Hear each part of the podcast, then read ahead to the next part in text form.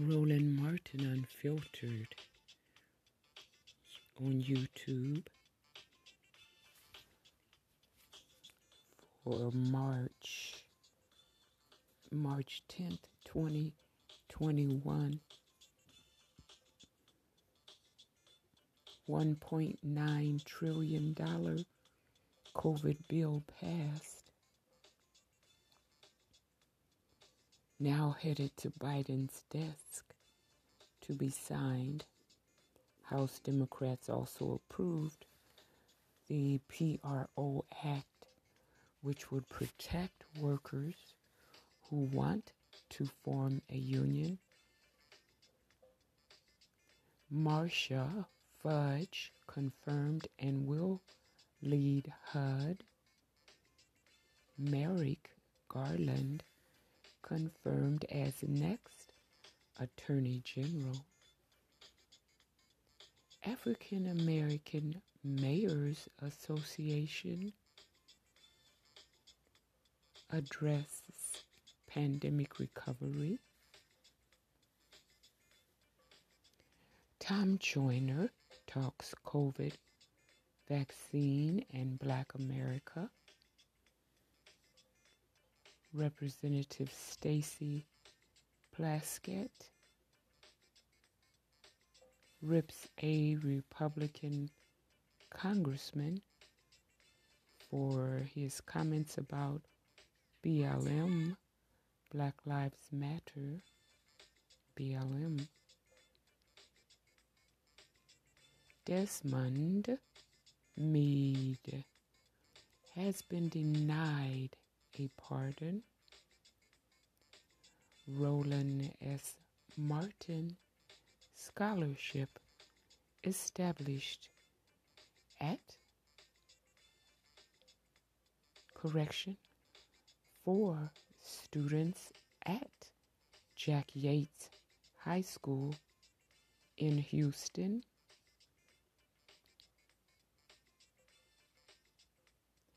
Elementary school teacher forced a five year old boy to clean feces out of a toilet. And the show will begin in about one and a half minutes. It's Roland Martin Unfiltered daily digital show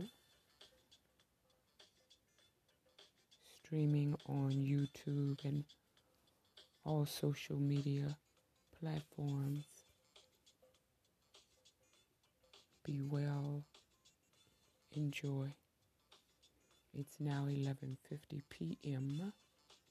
on the California coast where we have been inundated with rain for the last 24 hours lightning, thunder, mudslides, just the usual typical Southern California weather. no big thing. Except some people have had to evacuate their homes. So that's not good for them.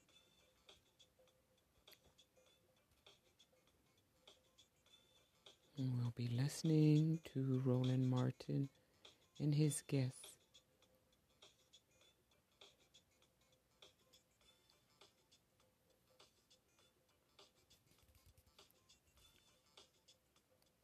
The Wednesday night panel is usually very lively, as I recall. A few attorneys, a law law professor from Howard University and a financial expert and a, another lady that has her own podcast. If I recall, that's their Wednesday night. Wednesday, March 10th, 2021, coming up on Roland Martin Unfiltered. The House passes the nearly $2 trillion COVID 19 relief package today. It is headed to President Joe Biden's desk to be signed. House Democrats also approved the PRO Act, which would protect workers who want to form a union. We'll talk with Lee Saunders, president of the AFSCME. Two major confirmations today. Marcia Fudge will lead HUD, and Merrick Garland is the new Attorney General, both approved by the United States Senate. And the interim president of the uh, African American Mayors Association, Karen Weaver, the former mayor of Flint, Michigan, joins us to talk about what mayors need to recover from the pandemic. Also, we're talking coronavirus with Tom Joyner, plus Congresswoman Stacey Plaskett of Virginia of Virgin Islands goes off on a Republican about his remarks regarding Black Lives Matter in that COVID 19 uh, uh, debate. Plus, uh, Florida Rights Restoration founder Desmond Meade denied again for a pardon in Florida. He will join us. Plus, I'll talk about a scholarship I'm establishing at my high school in Houston, Jack Yates High School, and we'll talk with the superintendent of HISD, Dr. Grenita Lathan. Also, folks, a crazy ass elementary school teacher forces a five year old to clean feces out of a toilet with his bare hands. Crazy. It's time to bring the funk on Roland Martin Unfiltered. Let's go. He's got it. Whatever the he's on it. Whatever it is,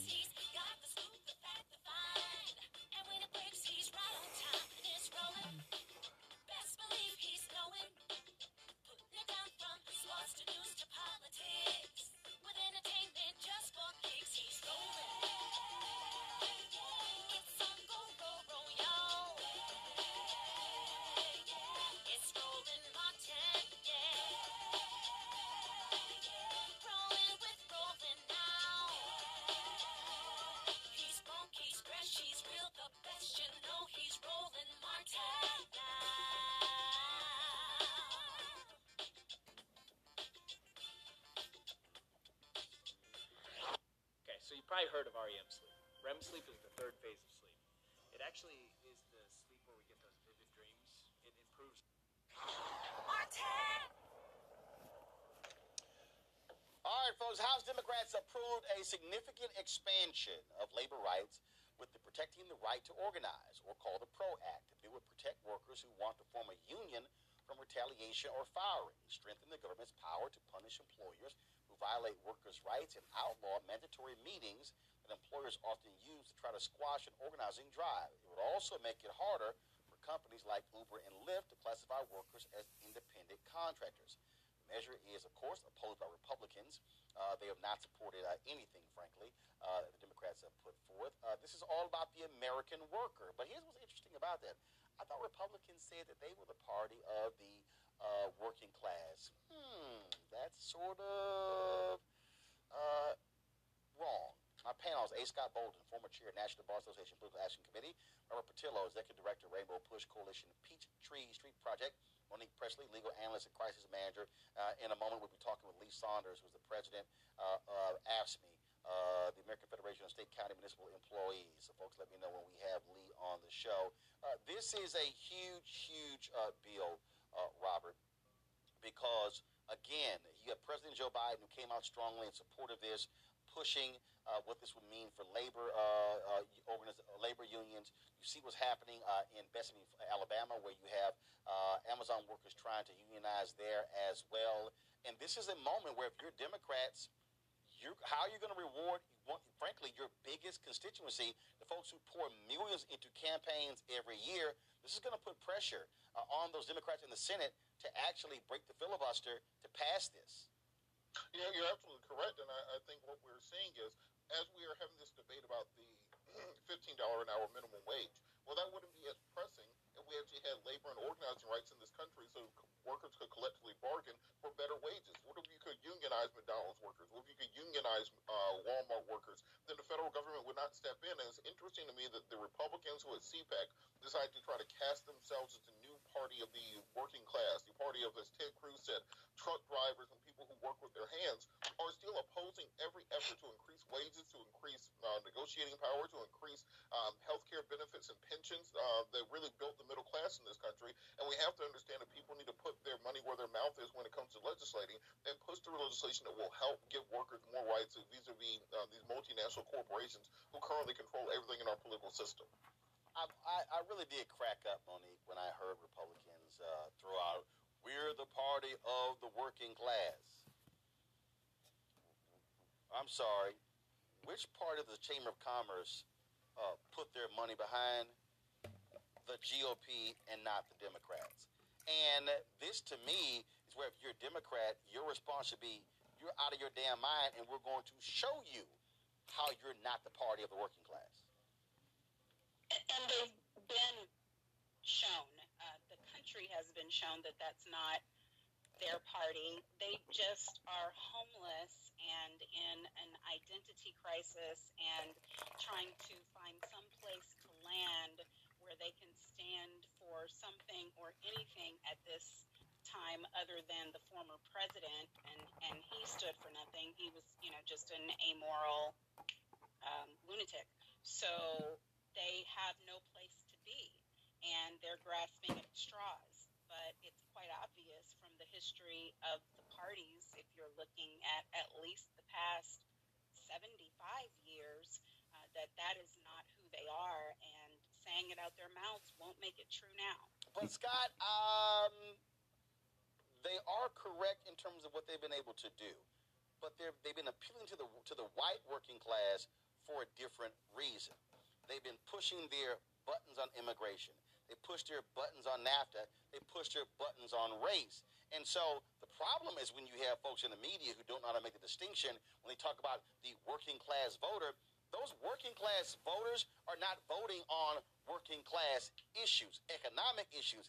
They're voting on race. They're voting on cultural issues. They're voting on those type of things. and, and, and they're voting on the big lie, and they're listening to white Republicans who don't have their best interests at heart, but they're angry voters. They're angry because they believe that they're losing their country. They believe that they're losing it to immigration. They believe that they're losing it by 2043.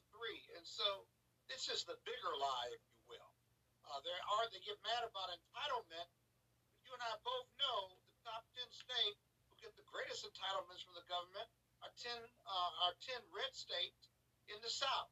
And so it's always interesting. How do you how do you convince poor white working Americans that the Democratic Party is a better party for them, and that they they they're, they're speaking. The Democrats are speaking to them, just not special interest groups or people of color. Uh, how do you do that? Because the Republicans keep convincing them to be mad about those race and color issues, right? But the reality is that the Republicans are killing those white working class voters on the economy with their policies. It's going to be a big challenge uh, for the Democrats to do that. Maybe it doesn't get done, but that's the greatest, that's the bigger lie, if you will, if you're not in the presidential race.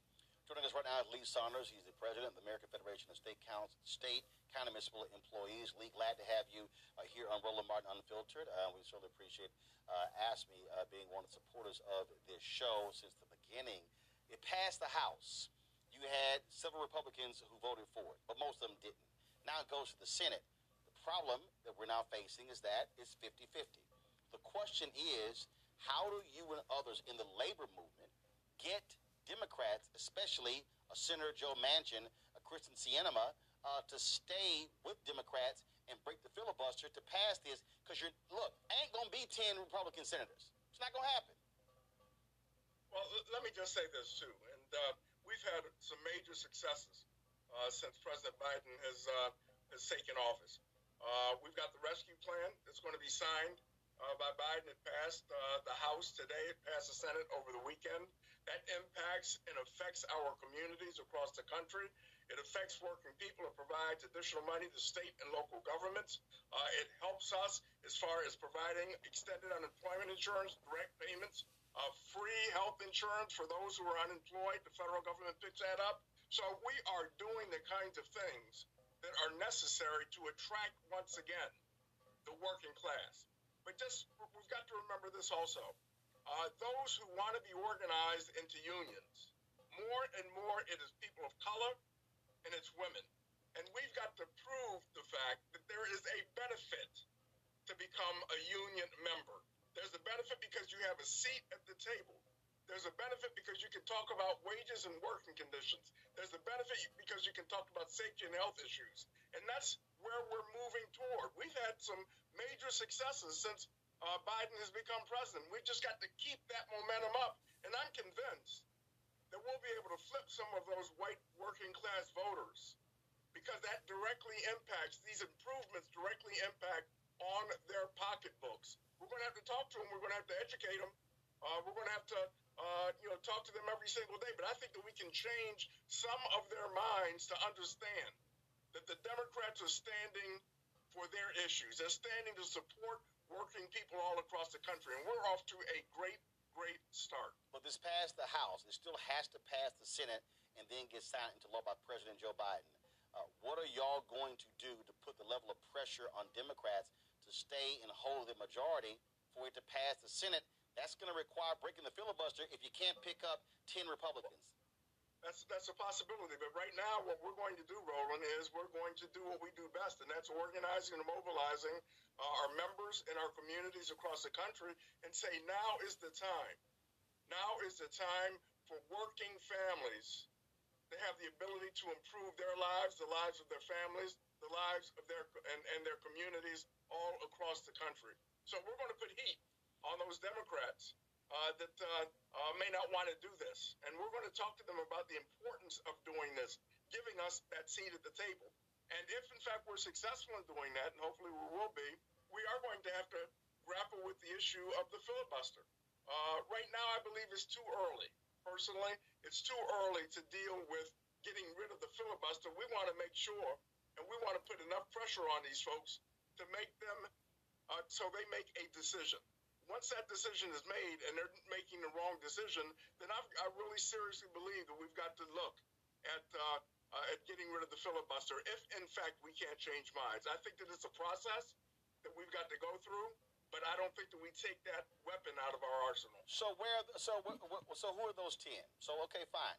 Uh, um, uh, uh, Toomey, Pennsylvania. Okay, a significant labor there in Pennsylvania. Johnson, uh, in Wisconsin, who's been, of course, just just all about Trump, Trump, Trump uh, for the last uh, for the last four years. you have what? Do you potentially have Burr and Tillis in North Carolina, Portman in Ohio? Um, you know, where are you targeting? you know, you know, what? Are, who are the ten votes you're targeting um, to try to get this passed in the Senate? Well, first we're going to target those Democrats and educate them about the importance of the PRO Act and following the PRO Act, and I just I want to say this, there's going to be uh, public service workers not covered uh, under private sector labor law. So we're going to be pushing a public sector act as well. It's in committee, Bobby Scott's committee right now. So we're going to uh, work those Democrats, and we're going to have our members in those Republican districts who understand the value of having collective bargaining to be represented by a union, have them work those Republicans and if, in fact, we put enough pressure on them, we'll see what they do. I mean, there are no guarantees, but we will put pressure on them so they understand that this is a worker issue. 65% of Americans believe that unions are absolutely necessary in this country for a counterbalance against corporate power. And we've got to make that argument. But if, in fact, people still stand in the way, and these Republicans continue to stand in the way, I think that we've got to take a serious look at eliminating the filibuster. But it's not time to do that right now. We want to go through the process and try to educate these folks and switch and change their minds. But uh, we're serious about this. This is our time. President Biden has talked about supporting working families. If you saw that video that he did last week, talking about the importance of unions and having uh, the ability to organize and not having the boss get in their way and having fair elections, that was a very, very strong statement. And so we want to continue to move on those kinds of statements and move this legislation, and we're going to see what happens. Um, when you hear Republicans say that they're, they're the party of the working class voters, your response? Well, you know, I, I don't want to laugh at that uh, at that statement, but uh, it's just simply it's simply not true, and uh, that's why it's important for us to educate, uh, educate our members, and educate uh, citizens across the country about the value of unions, and Republicans aren't supporting unions. I mean, let's face it, most Republicans don't. Some do, but most don't. In the public sector, we've been under attack, as you know, Roland, we've talked about this, where they've taken collective bargaining away from us. In the public sector, we have a right to work environment because of the Supreme Court decision. So we want to regain the foothold, okay? And the people that support us right now are the House Democrats uh, who passed the legislation today. And it's going to go to the Senate, and we're going to put some heat and pressure on those senators, and then we're going to we're going to see what we need to do to get this passed because this is vital to continue the improvements that President Biden is committed to do. All right, Lee Saunders, President, AFSCME. We really appreciate it. Thanks a lot. Thank you. All right. Go back to our panel here. Uh, it's look, it's, it's it is going to be an uphill battle. I, I I don't see Robert where Republicans are going to vote for, with Democrats on anything. You know what? I, I just don't. Maybe we'll talk about the infrastructure bill. I, look, they ain't vote. They didn't vote for them on the COVID bill. They're not going to support them on on uh, HR one, the voting bill. Uh, hell, Senator Mike Lee was on Fox News talking about uh, the devil wrote this bill. They're not going to be with them on the George Floyd Justice Act. Uh, they sure as hell don't support labor, uh, and so this is going to be the moment where I think labor unions are going to have to look Democrats in the eye and say, "We put millions of dollars into your campaigns every single damn year. It's time for your ass to deliver." You- You're correct, and uh, and it's interesting on this conversation about whether or how do you get ten Republicans across the line uh, to break a filibuster. There's a quote from Kierkegaard where he says, uh, "Life can only be understood backwards, but it must be lived forward."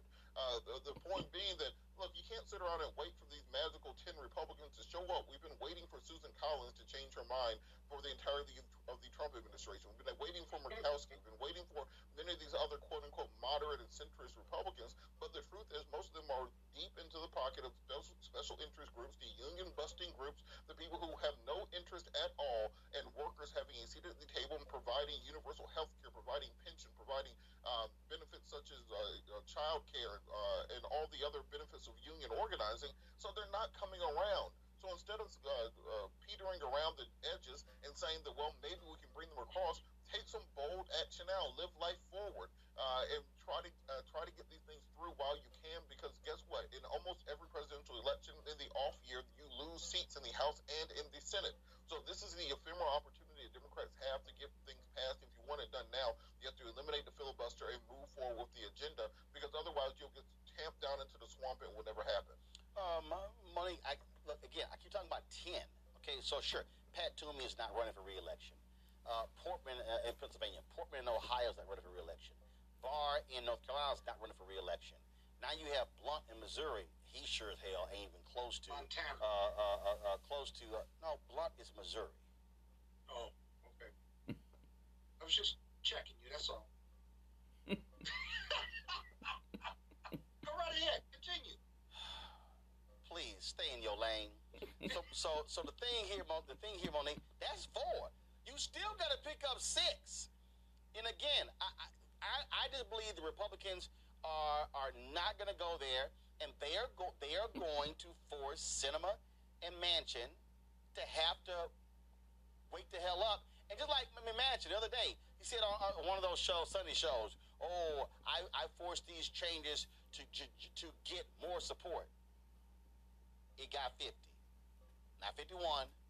He didn't pick up one damn Republican vote.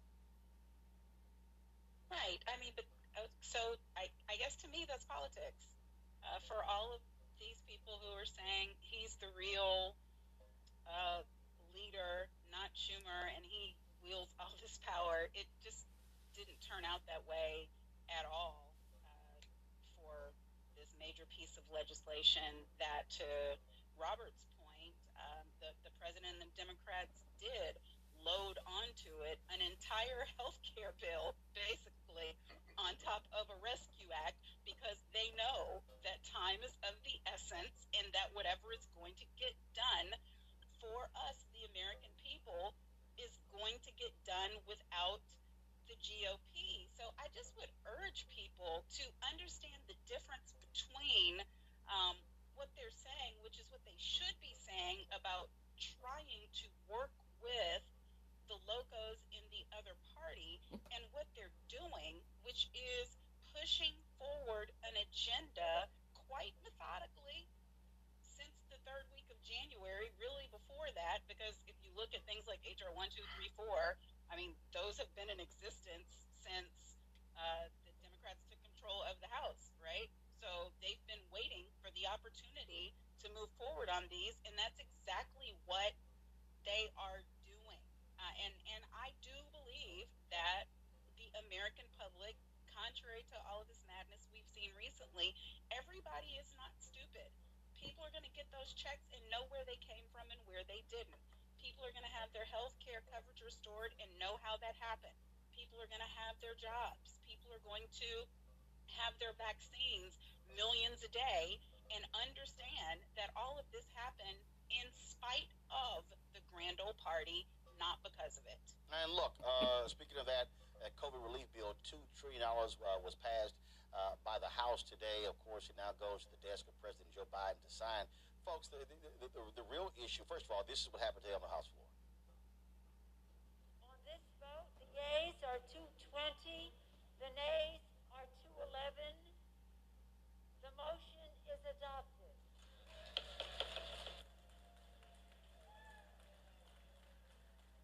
Objection, a motion.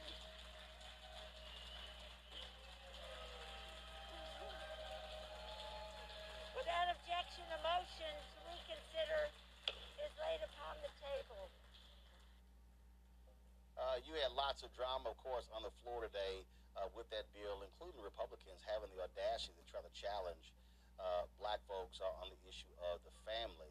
Uh, check out this uh, that took this uh, exchange where Congresswoman Stacey Plaskett, let's just say she had to let all of her Virgin Islands and being a Delta and everything else come out in trying to smack this white Republican. Mr. Speaker, and I hope my colleague from Wisconsin will not leave at this time as he's talked about Black Lives Matter. How dare you, how dare you say that Black Lives Matter, black people do not understand old fashioned families. Despite some of the, the issues, some of the things that you have put forward that I've heard out of your mouth in the Oversight Committee, in your own district, we have been able to keep our families alive for over 400 years, and the assault on our families to not have black lives or not even have black families. How dare you say that we are not interested in families in the black community? That is outrageous. That should be stricken down. I was going to talk about the American Rescue Plan. We know that this is going to provide relief to not only black lives, black Americans, but all Americans. That we are interested in children and in their welfare. And at this time, I yield back.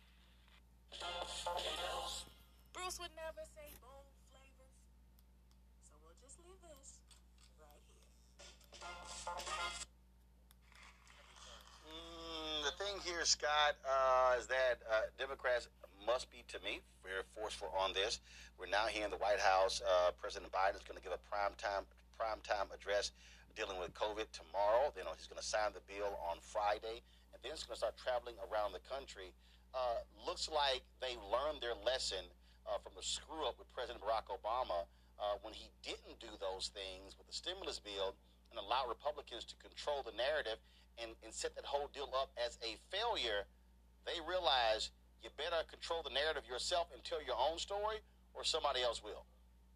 Well, you got 1.9 trillion meat reasons why to control your own narrative. You better get out there because remember, 2022 is coming got open seats, at least five on the Senate side. And I got to tell you, this is a huge bill and necessary bill. And what Biden and the other Democrats who are running in, in all over this country in two years have got to hold the Republicans accountable, those who voted against it. As, as, as struggling as our families and economies are in this country, you've got to hold those Republican, Republicans accountable and make them explain in every state, in every district, why they voted against COVID relief. It will not be sustainable. It is not defensible. And they ought to hold them accountable in, in, in every election coming in 2022. But you can't hold somebody accountable, Robert, if you don't explain to the people what they voted against. You can't just focus on the $1.9 trillion piece. You got to say This is how much money we put in for K 12 education. This is what we put in for pensions. This is what we put in for police and for firefighters. This is what we put in for this and this and this and this and this. This is a quote from a political story I think it's important. Congressman Jim Clyburn. There are a lot of people who use the term victory lap in a derogatory way. I've already heard people say that Biden is about to take a victory lap. Well, that's a lot of crap. He said one of the, if not the biggest mistakes that Obama made, in my opinion, was getting the Recovery Act done and not explaining to people that he had done. I think that was his second biggest one. The biggest group to me was the Merrick Garland pick. Uh, but again, this, Robert, is where uh, you got to sell it. You got, in the words of my man Joe Madison, you got to put it where the goats can get it. You got to make it plain where, where you don't allow your opposition to say, oh, all you did was just give a blank check and you're running up the federal debt. Well, well, look, I think Democrats have to understand it's time to stop being afraid of the big bad, bad monster that is the Republican Party and conservatism, because it doesn't exist. It's a paper tiger. They're thinking about the Republican Party of Reagan in the '80s. Understand that, right? Uh, that survey was recently done that said 34% of the people in this country identify as independents, 33% identify as Democrats, 29% of people, only 29% of people identify as being Republicans in America, and that went up after they were able to bring over the MAGA party and those individuals to join in. So about a quarter of this country are actually Republicans on by the numbers. If you are going to be 20 in 2024 for the next presidential election, you have never seen a Republican win the popular vote. The last time a Republican won the popular vote was in 2004. The Republicans represent 40 million fewer people in the United States Senate than the Democrats do. Even though it's a 50 50 split, you have 15 Republicans who represent about 38 million people. Meanwhile, you have two Democratic senators from California who represent 40 million people. So the Republican Party is a dead and dying brand, which is frankly a third party in this country at this point, who cannot pass legislation, who cannot push through justices, who cannot govern or create a governing majority. So the idea that you have to be afraid of them or compromise with them or somehow cower and let their ideas overwhelm the uh, overwhelm your agenda is ridiculous. Do the victory lap. Do a parade. Be on prime time. Do all the late night shows. Make sure the American people understand that you are doing what they uh, what they have pushed you to do. Because looking forward, what policies do Republicans have that somebody 18 to 24 would be supportive of? They're anti uh, uh, anti diversity, anti police reform, anti climate change, anti tuition reform, anti minimum wage. So govern as if you are the party that the majority of the American people believe in, and that is how you win elections going forward. Not by being timid and uh, cowering and compromising and hiding behind and being afraid of someone saying that you are uh, that you're spending up all the money. I need you, uh, Roland. Do you remember Huey Long, the uh, former governor of, of Louisiana? Yeah, I need Joe Biden to be Huey Long right now. Get out there and push the agenda and make sure the American people see what you are doing and that you are fighting for what they put you in office for. Huey Long who said, "We're gonna put a chicken in every pot." I mean, that's kind of basic how he did it. It's also going to take uh, them working with mayors across the country. Joining us right now is Karen Weaver, the former mayor of Flint, Michigan, who's now the interim executive director of the African American Mayors Association. Uh, on this very issue here, uh, Karen, this is, I mean, this is where the president uh, is going to have to also enlist these mayors. He needs them trumpeting this happened in our city because of that particular bill. This happened, this happened. Uh, and again, uh, President Obama was, you know, Biden talked about how he was, you know, he was all about humility. No, we don't need to do all of that sort of stuff. But that's how you allow the, the other side to frame you. Everybody, all the people, they saved Elkhart, Indiana, and hell, them, Republic, them, them white folks there still went Republican where Obama should have been there saying, if it wasn't for me, y'all broke asses wouldn't even be here. I mean, sometimes you got, you got to go ahead and make it plain to the folk uh, who saved your butt. You're exactly right, and thank you for having me. You are exactly right. You do have to make it plain, and you have to spell it out and let people know what you have done. And mayors are, are a great avenue for making that happen because, you know, it happens locally, and, and, and mayors know what's going on. You know, they are the pulse of the city and what is happening and what we need. And so, what, what, who, else, who better to work with than mayors? When you want to make things happen, when you need a voice, when you need a platform, when you need someone to trumpet and say what you've been doing and be that microphone, mayors are the ones that can make that happen for you. So you're absolutely right that, that Biden needs mayors at the table and mayors saying what is going on and what has happened and why this is important. Speaking of this particular bill, is really going to help lots of cities who were economically uh, distressed as a result of uh, COVID 19. Uh, I'm sure your organization is quite happy about that. We're quite happy about that because that is so many uh, cities that, that African American mayors lead. And, and we need this relief bill. I mean, when you look at what is going on in cities, people are hurting people are crying out.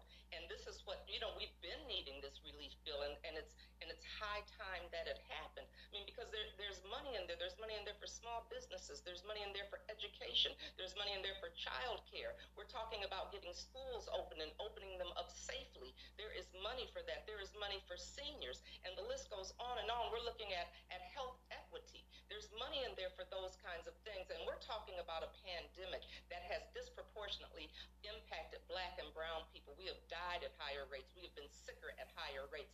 And so this relief plan is, I mean, we've been waiting for this. And, and when you look at other things, let's talk about tracking this and having access to the vaccine. You know, all of these things are in this, uh, in this bill. And so we need this. You're absolutely right. And this is very important to the African American Mayors Association. And that's been one of the priorities that we've been working on since this hit. You know, we may have gone virtual, but we haven't stopped the work and we haven't stopped being a voice and convening African American mayors and meeting with the White House and talking with Vice President Kamala Harris and saying, here are our list of priorities. Here are the things that we need, and here's how this helps us. Um, and so, um, what advice would you give when President Biden starts uh, traveling around the country uh, touting this particular uh, legislation? Because clearly Republicans are saying, "Oh, they're, they're bankrupting us. This this is this is liberal overreach. This is them uh, with their wish list for all of their big city liberal mayors." It's not a wish list. It's a it's a it's a necessary list. It's a needs list, and it's a needs list for people to live the way people deserve to live. You know, we're we're talking about the health and well being of people. That's what this is about. You know, it's about the health and well being, and he needs to talk to mayors. Uh, you know, I'm not saying don't meet with governors because you have to meet at the state level, but you make sure that things get to the cities, make sure they get to the municipalities, and they don't get hung up at the state level. And talk to mayors because, like I said, we are feet on the ground. You know, we, we know the pulse of the people. We know what our communities and we know it better than other elected officials because we live with the people. You know, we're not separated. We go to the grocery store and we see them. We go to church, we see them. We walk down the street, we see the people, and we're living what they're living. And so, working with mayors is imperative if you want to be successful. All right. Uh, Karen Weaver, uh, first of all, you're interim executive director um, for the African American Mayors Association. Uh, what what are y'all plans uh, for uh, the coming year? We have a lot of plans for the coming year. Uh, we're trying to, you know, we're, we're doing things in a virtual manner. But we, like I said, we have not stopped. We have not missed a beat. You know, our priorities, of course, include health. It includes infrastructure. It includes criminal justice. It includes education and pulling mayors together to say what are the needs. How do we continue to lift and amplify your voices and help you expand your executive capacity for your cities? Uh, those are what our priorities are. Uh, we want to continue to work with our partners at the White House and, and let them know what's going on and how they can be helpful to cities cities, whether we're large cities or small cities. You know, we represent over 500 African American mayors. I mean, that's a large group of mayors, and, and we're looking to make that even bigger. So, uh, you know, we want to continue to lift the voice and make sure that African American mayors have access to resource and best practice and are able to, like I said, amplify their voice and, and let people know what we need. I mean, the time is now. Time is now. We are not going to stop being a voice for African American mayors. We're, we're not going to stop talking about what we need because, you know, we face different challenges. I mean, as mayors, we all face similar challenges, but as an African American mayor, there's an added layer of challenge that we face. I mean, you know that. You know that. And so we're going to continue to make sure we're at the table, that our voices are heard for not just ourselves, but for the people that we represent and, and, and get the resources to our mayors. You know, make sure they have what they need so they can do the best job possible. Like I said, I mean, housing, that's an issue. Health, health equity, that's an issue. Criminal justice, infrastructure, uh, th- those are issues. Economic empowerment, those are the things that we're working on and we're going to continue to work on uh, as the African American Mayors Association. All right then, Karen, we will surely appreciate it. Thanks a lot. Thank you. All right, folks, gotta go to a break. We come back. We'll talk about Marcia Fudge being confirmed as the HUD Secretary, also Merrick Garland, new Attorney General.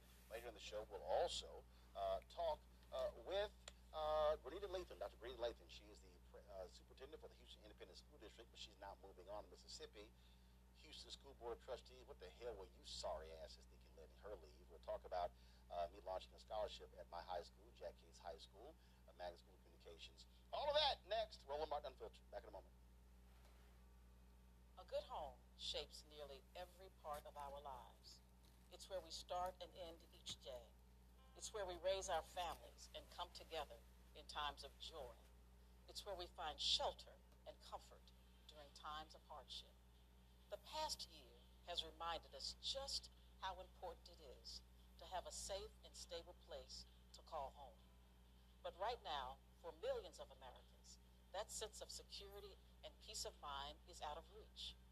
Our country has an immense responsibility and a profound opportunity to address the housing crisis facing so many people, to provide relief for those struggling to pay their rent or mortgage as a result of the pandemic, to ensure every American experiencing homelessness has a roof over their head, to revitalize our communities and help more Americans achieve the dream of homeownership, to break down the barriers of injustice that still limit the futures of far too many young people. Every community faces unique challenges that require its own unique solutions. We all want and deserve the same basic things a safe place to live and an opportunity to succeed with dignity, with grace, and with hope. I'm Marcia Fudge, and I'm honored to serve as the 18th Secretary of Housing and Urban Development. I am proud to join a group of public servants who work with compassion and determination change the lives of those in need, and I can't wait to get started.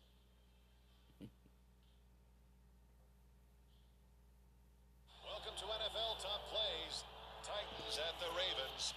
Down by five with two tacos left. The Titans throw it short. Now, she initially wanted to be the head of agriculture, but uh, that went to Tom Vilsack. Uh, but she's the first uh, black female to lead HUD uh, in some 40 years.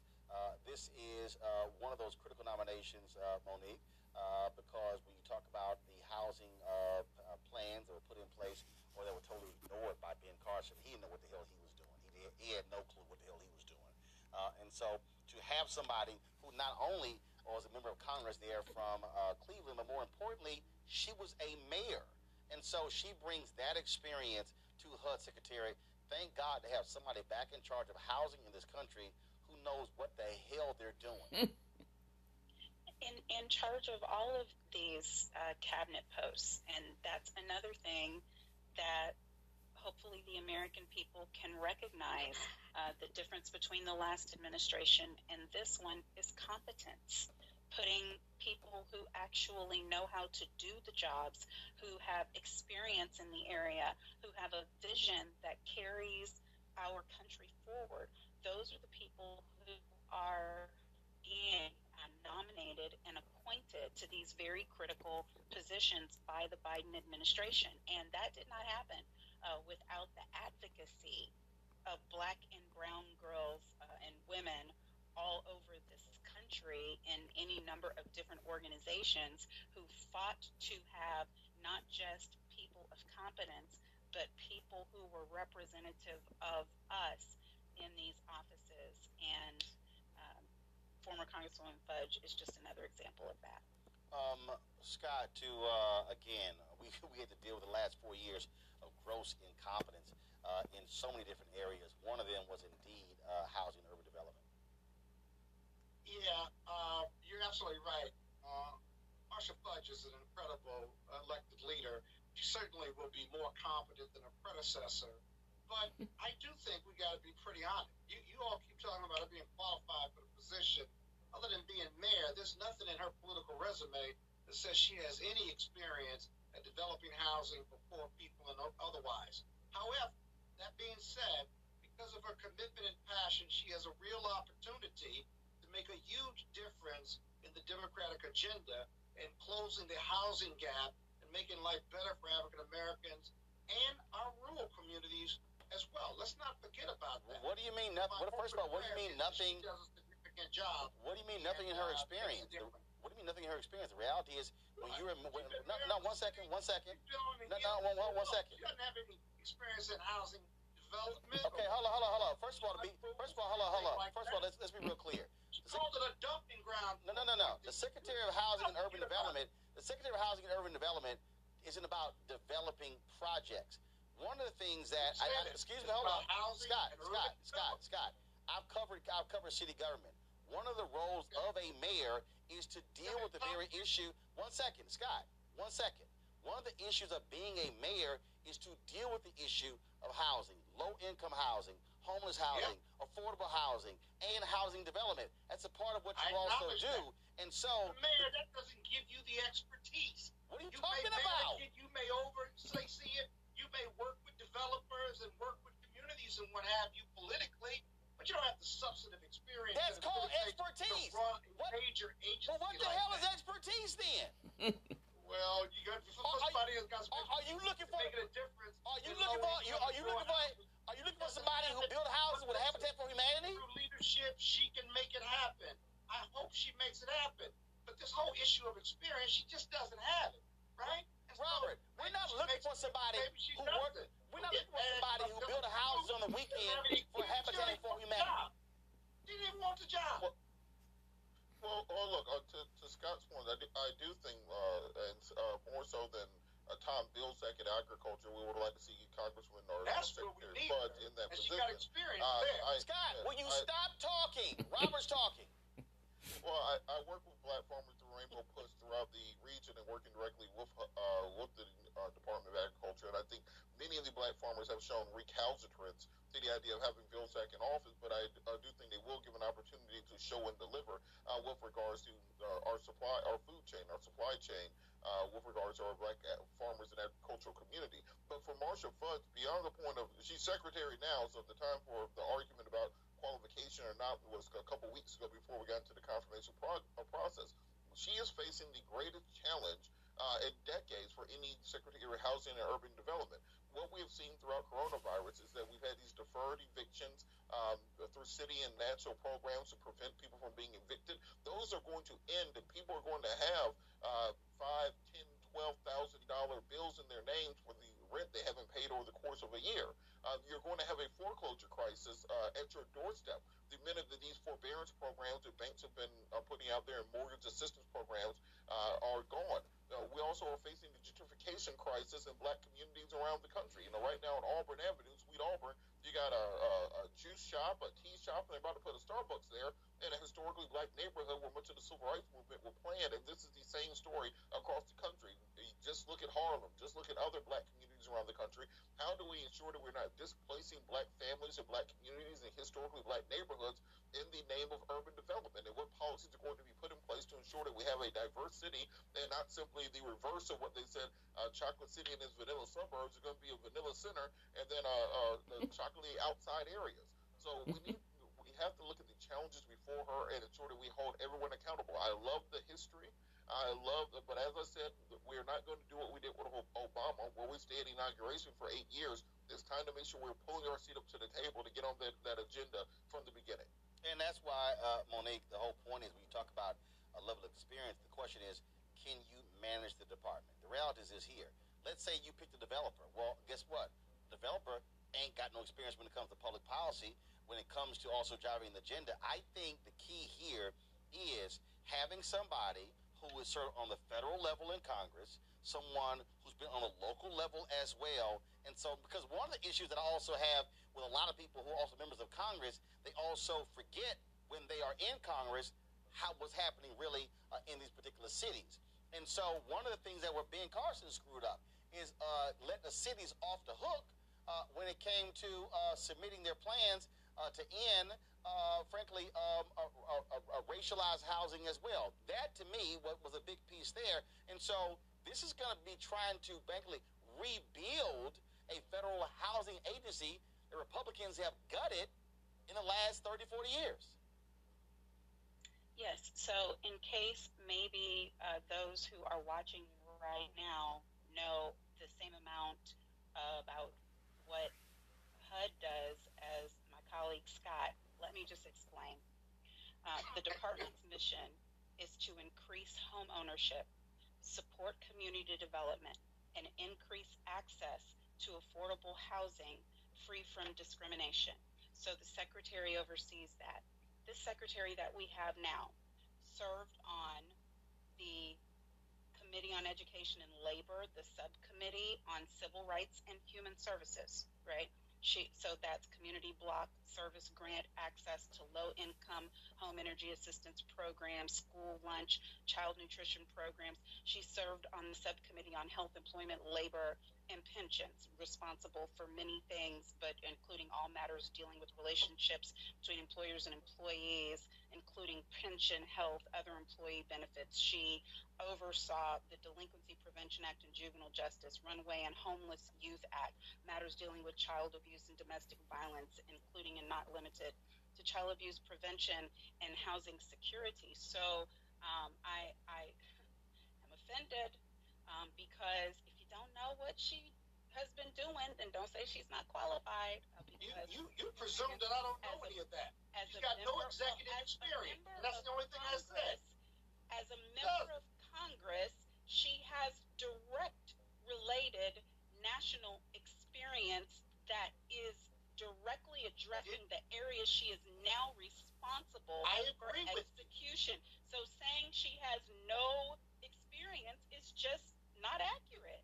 It- That's just not true. No executive experience managing a large agency like that and never First having of all, that's worked not what you in that field. You didn't say executive experience and not enough. management. But You my said hope is she that has she no does very well. in the area. I'm not a.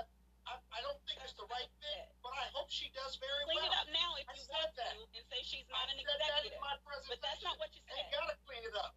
Truth hurts sometimes, Well, but we that's had reality. a mayor running for president, and a whole bunch of people thought it was a good idea. Not that I was one of them, but I'm not going to say this black woman who has executive function as a mayor and has served leading committees and has served Very on limited. committees for years Very in limited. this exact area isn't qualified. We'll see how she job. does, She's but very limited. and she That's has going to be a job. problem, So and we need strong leadership.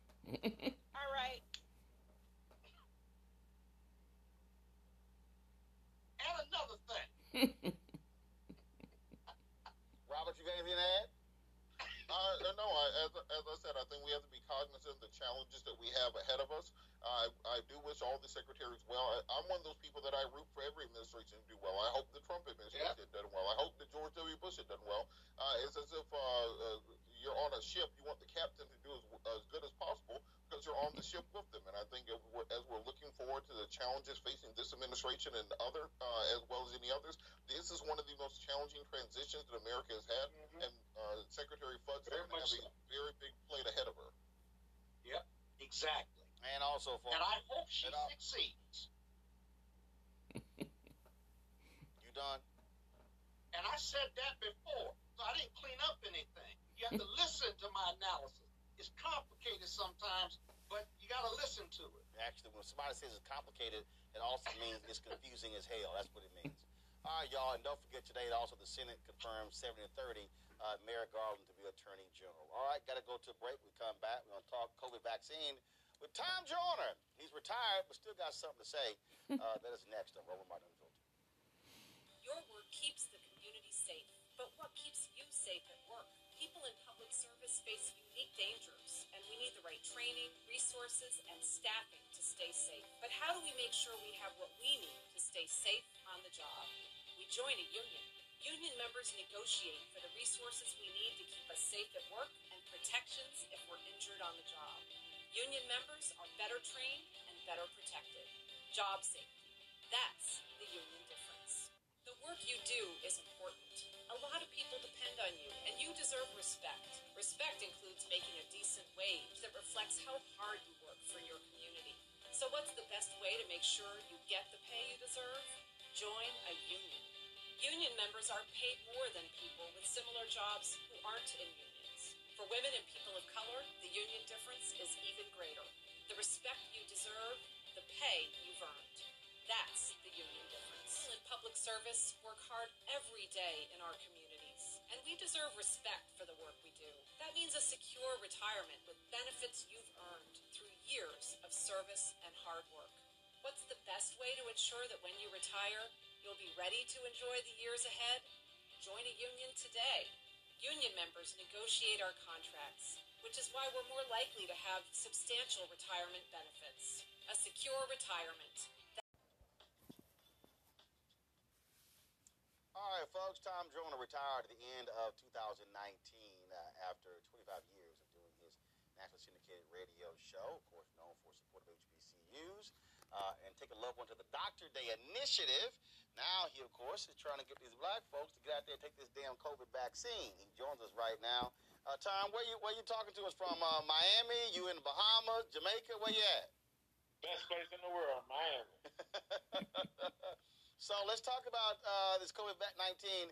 All there, there are these assumptions that black folks don't want to take it, but the reality is, what I've been hearing from doctors all across the country is, folks are saying we don't know where to where the information, you know, where to sign up, where to get it.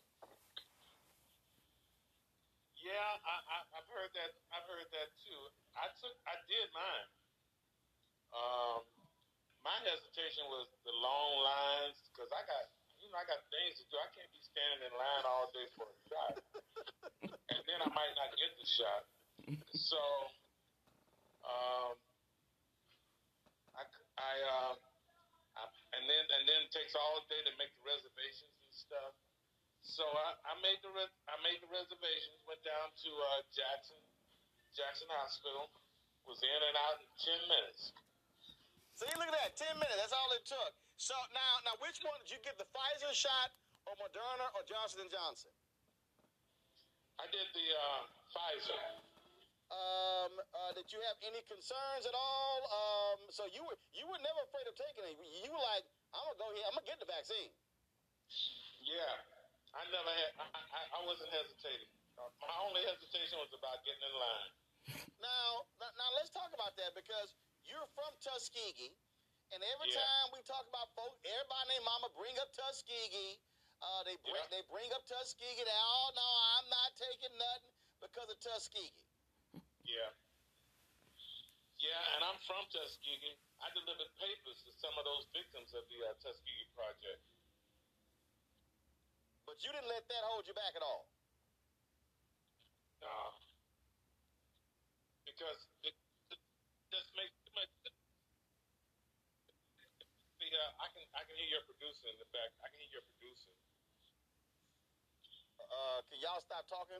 Tom, go ahead. Yeah, uh, you you would think if anybody has some hesitation about taking this vaccine, it'd be somebody from Tuskegee. But no, it just makes it just makes too much sense. I was concerned about the uh, trial study and how uh, how black folks were, you know, might have been or might not have been represented. But you know, I was watching something, and the black man was watching. No, I did the, I did this thing for the AMA and uh, this doctor was on, and he said he was concerned, and, and he looked into it, and he said black black folks were real well represented in the trial study. So I said, yeah, man, I'm, I'm ready to get out the house and go somewhere. so I was, man, this, I ain't going nowhere without the vaccine. So I got vaccinated, made my reservations. I'm going to I'm going to uh, I'm going to Cabo in the end of May for the Solar Music Festival with Charlie now. oh, so you so you, you ready to get back on the road? Hell yeah! you know me, I'm the fly jock. So I, I take it the last year has not been uh, a happy uh, uh, year for you ha- having a. Oh no no no no no! I'm I've been I've been I've been okay except for this goddamn stroke. Uh, but no no I've been fine man. I'm, I'm living in I'm living in Miami. This is the best place to be in quarantine. Right, but I'm saying is you haven't been able to travel because I mean that. Like you, you, you ain't want to sit still to sit in one place long. Well, I sold the plane, so that was another thing. So you know, I sold the plane just before just before it hit. So you know, I didn't have a problem. So you back? Ba- you back to flying first class? Yeah, commercial, commercial. But I haven't flown yet, but I'm getting ready to. Oh, so when you go to when we go to Cabo in May, that'll be your first flight in more than a year. Mm, yeah, yeah. Uh, well, flying is a little different. Flying's a little different now. Yeah, that's what I heard, but you know, I still haven't heard about any cases uh, on any airplanes. I haven't heard one. So you're not everybody, gonna you- you're not gonna everybody's afraid.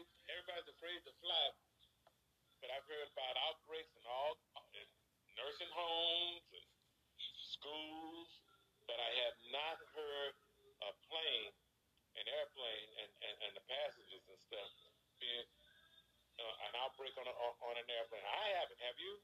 Um, not an outbreak. Uh, early on, uh, there was a doctor on NBC News who flew who got COVID. Uh, and but he said he did the mask and everything, but he thinks he didn't cover his eyes. So I, I've flown. So one of the things that I do, uh, and all I've had more than hundred COVID segments. I've had black doctors and scientists from A and T and all kind of places. So what they say is when you fly, not just have a mask, but also be to keep sure to keep your eyes covered as well. Okay. Well, I wear these cool shades. Is that enough? Uh, you might. I don't. You you. They might need some side brackets or something. But uh, yeah, that that it, that that that might help. I got. I, I got that. I got some cool shades and side brackets. Yeah, yeah. I, I, I wear some goggles because I like. I ain't trying to play with COVID. I ain't. I, my my next door neighbor was like, "Oh, my whole family had." it." I'm like, "You white?" I said, "I ain't chancing that." Hey, end of May is when I'm going to Cabo, and Biden said he's gonna have he's gonna have most of the country already vaccinated end of May, so I'm ready.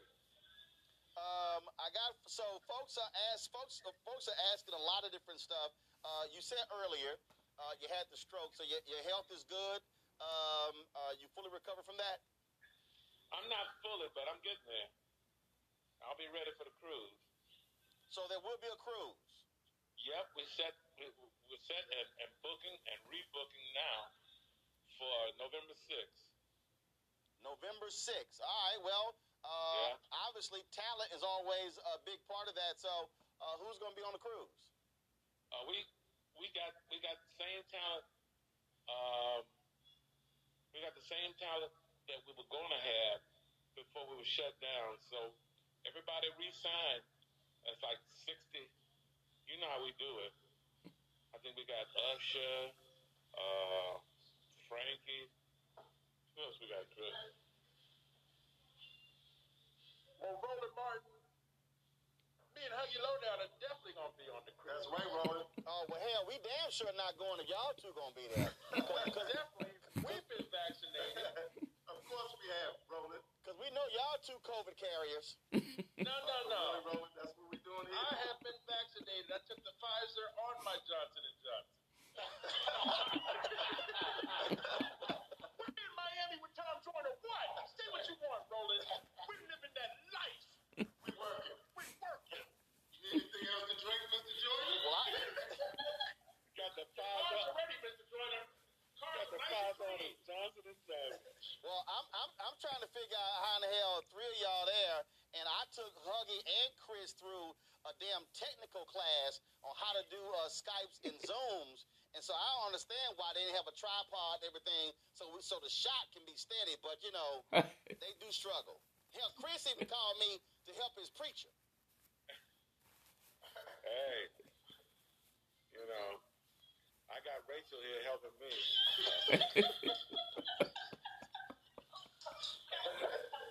You got all, all, all them folks helping. So, uh, Tom, folks are co- comment. First of all, let me do this here. My panel's here, so let me let me have each one of them get to ask you a question.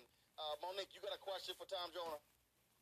No, just hey, Tom Joyner. Good to Hey. see you.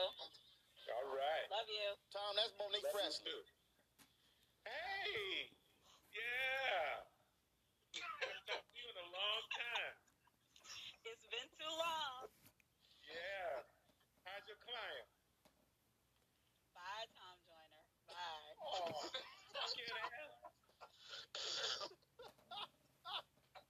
Oh, All right, y'all. That's that's of course. I didn't call your client's name. I just asked. Bye. All right, Monique. Uh, Scott Bolden, question for Tom Joyner. Hey, Tom, just wishing you the best with your health. I grew up in Joliet, Illinois, and started out with you when you were you were at uh, in, in Chicago before you became the fly jock, and I was Yeah. there when you were when you became the fly jock. So Yeah. A big fan, long time, and I just wish you all the best health wise, brother. Thanks, man. Tom, here trifling last cap, but we let him on the show. Uh, Robert, uh, Robert, Robert, go ahead. Well, yeah, interesting enough, Tom Joyner actually my commencement speaker when I graduated at Clark Atlanta, so it is an honor to be on with you. Uh, given the current situation, what is the beverage package on the cruise, and, uh, um, and when do we start making deposits? The beverage package. Uh, you mean the one where you meet me at the bar and do shots? Yeah, yeah. Like, can we do like the all inclusive, or do I have to pay a la carte? Because I feel like we're, you're gonna be uh, uh, fully hydrated this entire trip. Hey, just meet me at the bar. I'll pay for the shots. All right, I'm hold you to that one. Oh yeah. I don't mind. Well, he got enough money. Plus, he ain't gonna buy shots for me because I don't drink. So you know that that that that's real easy. I'll take that cranberry juice all day. Uh, Tom, uh, folks, uh, uh, comment on Facebook and YouTube. So uh, the, the biggest question they're asking is, do you miss the radio? I don't miss getting up at three o'clock in the morning. Hell no, no. The, the truth is, no. I, I, I don't miss it. I don't miss it. You know. Uh, I, kn- I know. I know. If, if we were still on the radio rolling, January sixth, we'd have been there in D.C., wouldn't we? Yeah, would, yeah, would have been in the middle of it, but it would have been fine for you because you more light skinned than I am. They would have thought you one of them. No, that was not it. you know, I, I, I have to admit that I, I would have I, I missed that. I miss I miss that not being, you know, in places, you know, like like uh like DC on January sixth or, or on some of these Black Lives Matter uh marches. I've been I've been there chugging bricks. in that chugging bricks. He said he'd be there chugging bricks. Chugging bricks. Well, uh, well, it's good that uh, again. Now, first of all, you have you taken one of the shots, or you, ta- or you took both of yours? I got the next one coming up next week. The second one coming up next week. Gotcha. All right then. Uh, well, look. Good luck with that. Uh, glad you can What join. about you? You taking yours? Uh, I have not. I'm on the list. Uh, I'm, I'm. You and I are not in the same age bracket. Uh, so I'm a little lower than you. Uh, my my parents are 73. They they got their shots. Um, Problem is what I don't understand. How come they don't just it's the process that's that's that's all messed up? but you gotta remember, Trump screwed it all up. That's the problem. How how come they just can't make it simple? You just if you want the shot, go get the shot and and they're open twenty four hours.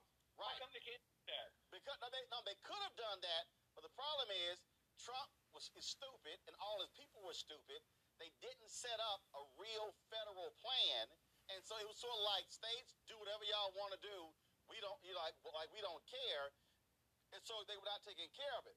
What you just described, I remember, remember, they had a whole big old news conference. Oh, they were going to have testing and Walmart parking lot and, and Walgreens and CVS. All, that never happened. And so you're right. You- should have had a system where, that's right, you were giving COVID, COVID shots 24 hours a day uh, in grocery stores. And, and, and I mean, that, it should have been a real plan, but there was an idiot who was in the White House who didn't give a damn about everybody else. That's what happened. Okay, so why they can't change that? I mean, I don't understand. I know, I know, I know Trump didn't have it all set up, but goddamn, he's, he's gone. So open it up, shoot everybody in the arm, 24 hours a day till you get everybody sh- all, all vaccinated. Well, that's what they that's what they're working on. Uh, they're trying to do right now, but again, trying to figure out uh, how to coordinate all of that uh, was was one of the issues. But you're right, uh, and you know they're, they're playing from behind. But again, the fact that If you can coordinate to do shots till eight o'clock at night, you can you can do you can do shots 24 hours if you want to. no, I agree. all registration and stuff. Shots that want it. I agree. I agree 100%. All right, sir. That's it for us. I appreciate it. All right, Roland. Y'all enjoy Miami. All right, come see me when you get when you get to Miami. Uh, all right then. We'll do. Y'all the Tom Joyner uh, there uh, in Miami. Uh, gotta go to a break when we come back. Desmond Meade, the brother who led the uh, Amendment 4 in Florida, uh, went before the Florida Parole Board to try to pardon. We'll explain exactly what happened. Next, the Roland Martin Report. Are you geolocating people through the FBI based on where they were on January 6th? He asked you about the geolocation and metadata aspects and gathering uh, related to gathering of metadata that is related to investigation of January 6th riot. Tell, tell me the tell me what you know about this. So, so is the FBI accessing cell phone tower metadata from telecommunications companies? Shortly after 2 p.m., as the siege was fully underway, he describes it, phone rang, it was Donald Trump. I hope you can understand uh, my concern. Sure, you can appreciate my concern here.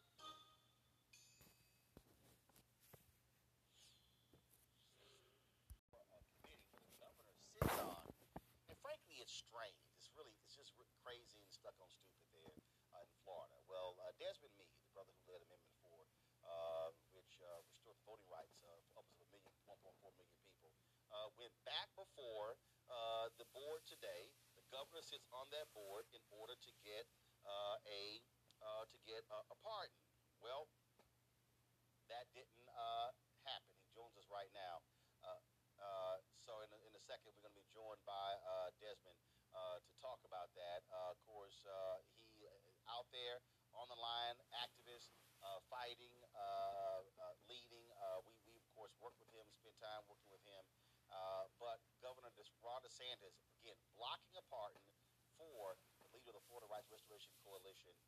He went before the clemency board, and what happened? First of all, DeSantis and the clemency board removed the minimum five-year waiting period for felons to apply to have their civil rights restored. The governor refused to issue Meade a pardon dishonorable discharge from the military. Now, what's so stupid about this, y'all, is like the last time this came up, where they literally said that he needed to go back to his go back to the military to get some kind of answer. I don't know what the hell. Desmond Meade don't joins us right now. So Desmond, okay, what the hell was the reason this time? hey, Roland. First of all, thank you so much for having me on. Um, you know, at the end of the day, what it really is I'm just a casualty of some infighting that's going on in uh, on the clemency board between the governor and our Secretary of Agriculture. And the excuse this time is uh, that I had a court martial uh, back in 1990, I believe. You know, and, and I know that's just pretense because clemency is not about what you did. It's more about what you've done after you have uh, uh, uh, served your time, after you have committed your last offense. What type of life have you been living, and how have you been contributing to society and de- demonstrating that you're so-called "quote unquote" rehabilitated? And so I think I've more than uh, uh, proven that. Uh, but for some reason, this governor uh, insists on uh, just digging, going back and digging up old things, and Rich is really irrelevant at this moment. And see, and here's the thing here. Okay, so you talked openly about um, your previous issues, uh, going to jail, drugs, all those different things. When you It's went, in my book. right? I mean, talked about it. When you went to jail in Florida, right? It had nothing to do with the court martial. Nothing. So, so let's just get so. The reason you went to jail in Florida had nothing to do with the court martial. How long ago were you in? released when? Talking about almost thirty years, if not more. You, you released thirty. You, know, you, you were you, you were released when? In nineteen ninety three. You released in nineteen ninety three, so and here we are. And since nineteen ninety three, uh, led a clean life, went to law school, did all these things, and he's still trying to go back to the nineties. Yeah, so let me let me just be clear. In 1993, I was released, but you know my mother passed away a couple years later, and I really dove into dove into uh, a drug addiction like crazy, which caused me to uh, uh, get some more trouble. So the last time that I was convicted of any offense was back in 2001, and so if if I have if I have transformed my life since 2001, since the last episode, why are you going back several episodes before that, right, to raise an issue when clemency is supposed to be about what you've done after you've committed your last act? And see, and this is and this is part of the part of the issue with this board because before we've had individuals who've gone before and they've tried to ask them have they committed their life to Christ and all kind of stuff, which actually has nothing to do uh, with that because if they were Muslim or they, they didn't actually believe in God, you know? But and, and this is this is part of this problem where it and and this is one where the governor literally sits on the board. Uh, so when you went before today, was he present? Yes, he was, and and and you know? That's a major problem with these type of boards because when you have politicians deciding who gets the vote, who don't get the vote, and who gets pardoned and who don't get pardoned, you leave a lot of room for politics to play a role in it. You know, my wife. Let me tell you, you thought I was upset. My wife Sheena was with me, and she was about to go off. You know, and I'm gonna tell you, one of the things that struck her was that this governor uh, gave pardons to people who didn't even bother to show up for the hearing. didn't even bother to show up. Uh, uh, giving pardons away left and right. But for some reason, once again, uh, he wants uh, to deny me, and now forcing me to seek a, a presidential pardon. You know, or, or find a way to remove uh, that uh, military court martial off my record before he would consider it again.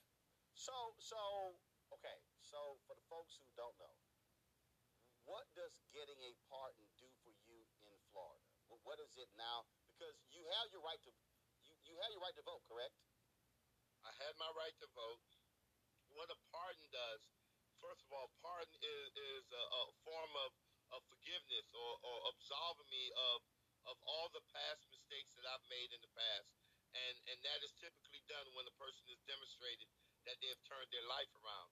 The other thing that the pardon does, it removes that ban that I have uh, to be able to possess or be in in the vicinity of a firearm, right? Because when you lose your civil rights, you lose the the right to bear arms as well, and that is not uh, automatically restored.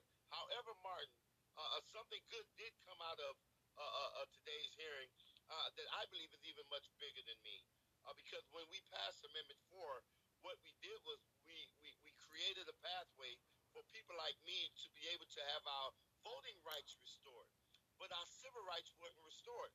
And so even though I was able to vote in my very first presidential election last November, because my civil rights was not restored, I still can't practice law in the state of Florida because I can't apply to the Florida bar until my civil rights have been restored. And then the big one is, is that I still have a hard time finding safe and affordable housing for my wife and children because of my civil rights not being restored.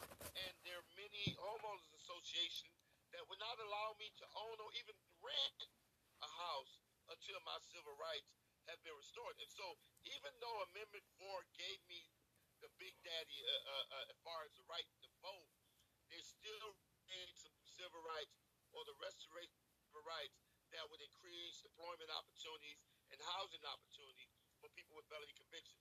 Well, today, the governor and his cabinet did amend the clemency rules to allow for the automatic restoration of civil rights to anyone who qualifies under Amendment 4.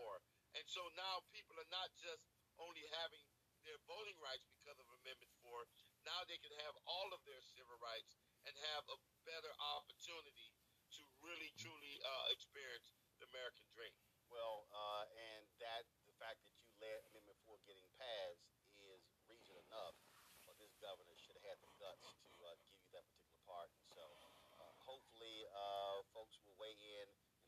President Joe Biden to issue that presidential pardon, uh, which would then provide the opportunity uh, for you to, uh, to be fully free.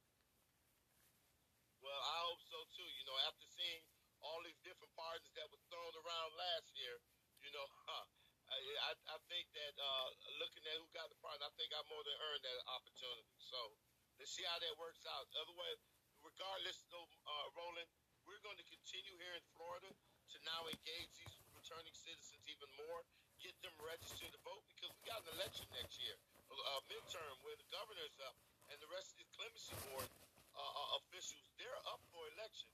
And so we're going to engage our people and get them uh, registered to vote and riled up, ready to go uh, when November 2022 comes along. And when you know, of course, just let me know. Uh, we'll be down there with the Robo Mobile uh, with y'all to help you do it. Most definitely, man. Pre- appreciate the love. That's for me. We appreciate it. Thanks a lot. All right. All right, folks. Um, education uh, is uh, is critically important uh, for us. Uh, it doesn't matter, of course, where we uh, where it goes, and uh, that was something that was impressed upon me by uh, my parents, which is one of the reasons why uh, I started a, a scholarship at my high school, Jack Yates, Jack Yates High School, uh, in Houston, Texas. Uh, joining me right now is Dr. Grenita Lathan. She is the interim superintendent for the Houston Independent School District. Uh, Dr. Lathan, how you doing? Well, hello, Roland. How are you tonight? Uh, I'm doing great. Uh, I am excited uh, to share with my audience this scholarship, uh, but I'm a little pissed off because you're leaving. I'll get to that in a second. Uh, but let's talk first about um, what we're doing at Jack Yates.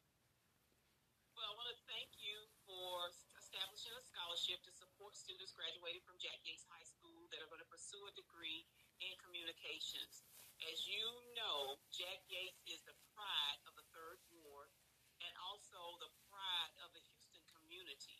And actually, most recently, Jack Yates was authorized to become an international baccalaureate diploma program.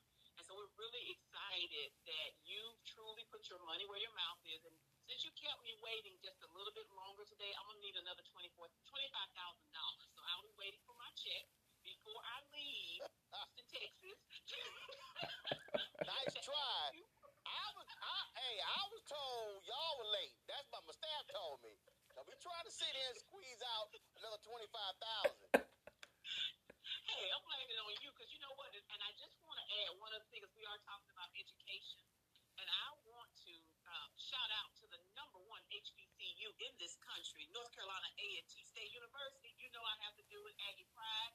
I'm so excited that the person that's going to lead the EPA graduated from North Carolina uh, A&T. So, okay, I'm going to talk about that. Now, let's go back to Jack Yates. Right, because you might want to slow down, talk because you know it's some TSU, some Texas Southern University, and Prairie View A&M folk uh, in, in Houston giving you the side eye right now. Uh, and they know I love them. They know I love TSU. I love Prairie View, and so they know I love them, and I support both of those uh, universities. But you know I have to North Carolina A&T State. I got you. I understand. I understand. I'll make it perfectly clear. I'm a Texas A&M graduate. I don't care, and that's the only Aggies that matter in my household. Uh, that's how we do it. Uh, and so for folks who, who do, so what we're doing is this here. Uh, I'm actually doing two. I, I, I went through, through, through the School of Communications, uh, and uh, the reason I'm not doing a only the School of Communications because we also, of course, we had classes that participate in the so-called regular part of Jack Yates. I hate it when they use those particular terms. So uh, we'll, we'll have a thousand dollar scholarship for an SOC student and a thousand dollar for a non-SOC student. Yes, and the application period is actually open now, Roland. And we'll be accepting applications from students, and we'll make a final decision at the end of April uh, prior to graduation uh, for two outstanding students at Jack Yates High School. So I'm certainly excited about that. Of course, my parents are both graduates Jack Yates High School, class of '67. Uh, Emelda and Reginald Martin. Uh, and so JY runs a deep. That's why I'm wearing. I was gonna wear this T-shirt today, but I chose to wear to rock the African colors. Uh, the the, uh, the colors there, folks. If y'all see the logo, go to uh, go to the solo. Uh, y'all see the logo of the show. Y'all do see what those colors are. Ain't no coincidence. Those are the colors of this show because everything started for me uh, there at JY. Let's get to some other business. I was not particularly happy to read that you are leaving HISD uh, to go to uh, where? I'm headed to Springfield, Missouri to serve as their uh, new superintendent. And so, when do you, uh, when, because how long have you been in Houston? I've been in Houston six years, and I start my new position on July 1st. Uh, how, uh, first of all, how, how have y'all, you, uh, y'all been handling uh, COVID uh, and uh, all things that come with it. Uh, a lot of other places they're now trying to come back uh, with kids in the classroom. Have y'all had students in the classroom, or is that now being phased in? We've actually had 86,000 students attending school face to face since last October. And then we have another 120,000 uh, students actually learning online. I actually want to just pause and recognize all the members of Team HISD and thank them uh, for everything that they've done this past year. It's been a difficult year for us all, but we've been able to feed our students. We started feeding our students and families on March the 13th last year, and we have continued to do that with our food distributions. We provided them the uh, necessary mental health supports that they needed. But our teachers and our principals and other members really stepped up, have stepped up and supported our students. Um, it is, of course, uh, it has been a whole lot of uh, drama for a lot of folks uh, with trying to get folks back into the classroom, being safe. Um, and so, how have y'all been able to do that? What has been the strategy there in Houston? We created a communicable disease plan where we uh, assembled principals, teachers, uh, medical professionals, and central office leaders, and they developed a plan. And it was called our reopening plan. And that reopening plan addresses every area of safety. Our board actually invested about $34 million to help with PPE, uh, water, everything we needed, additional cleaning ensure that our campuses uh, are safe. And we have e- extra staff to help clean throughout the school day. Uh, questions uh, from my panel. First, I'll start, uh, I guess, Monique, since you're there uh, from Galveston down the street, uh, you could ask the first question of Dr. Grenita Lathan. Monique? All right, Monique, you're muted.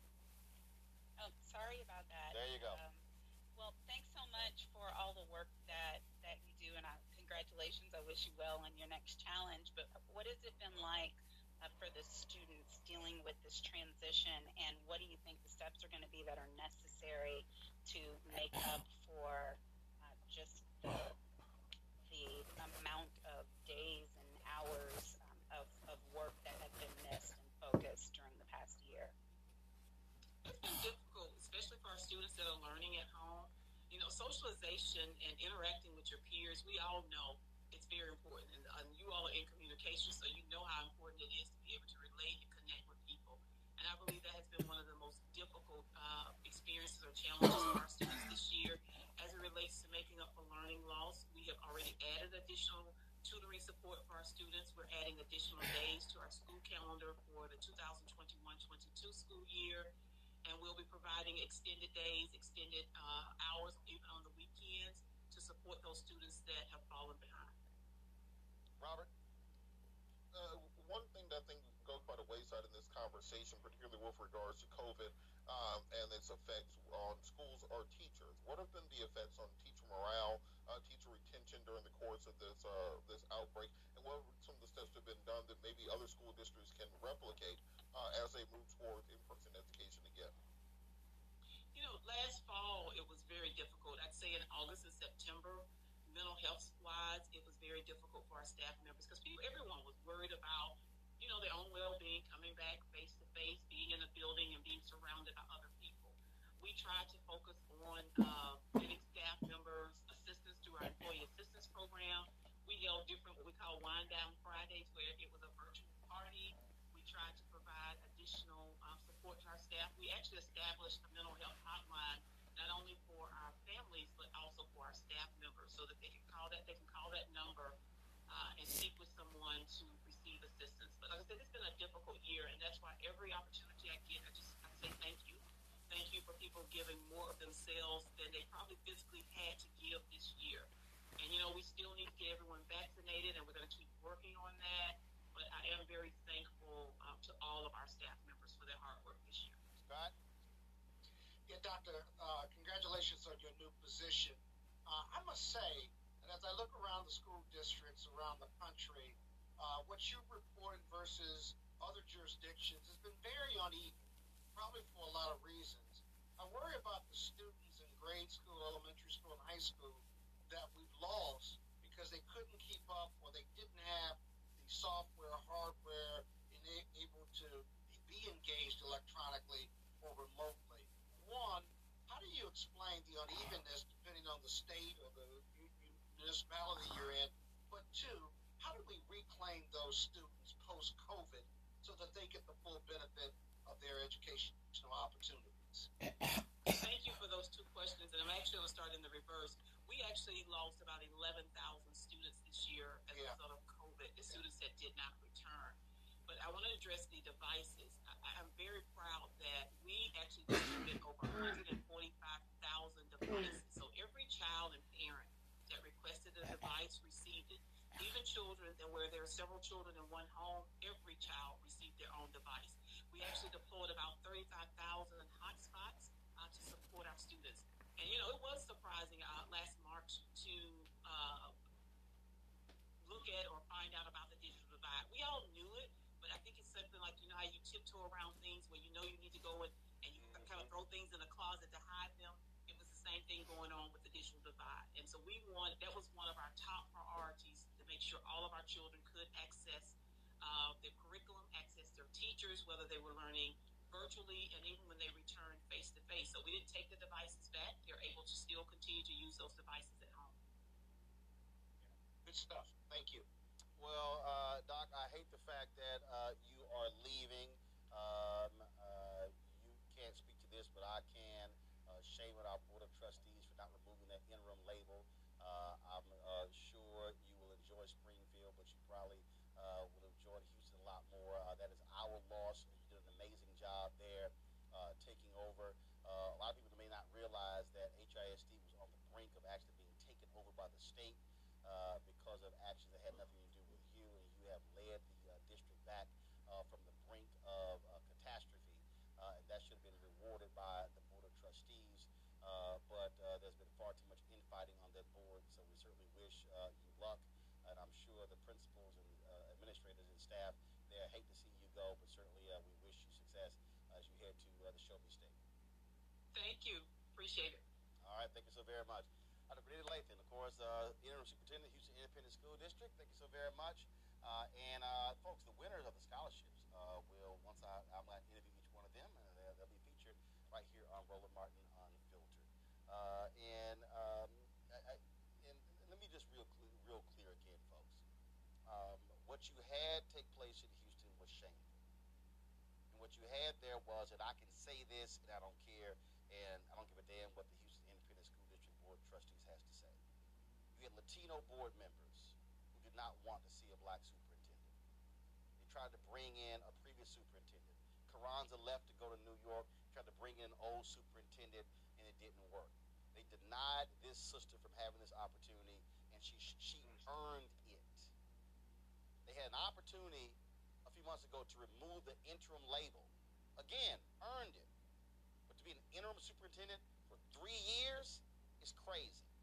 And that's because we have a dysfunctional, clueless, shameful board of trustees who doesn't know how to lead. And they've been an embarrassment. And that's why the Texas Education Agency almost took over the school district because of the dysfunction among the board of trustees. And so, again, uh, I, Dr. Lathan, she's done a great job. I'm giving that commentary. It has nothing to do, nothing to do with her because you do not let excellent leaders leave. That's not what you do. And so, um, again, good luck to uh, her going to Springfield, Missouri. Folks, got to go to break. We'll be back on Roland Martin Unfiltered. I believe that movement time again.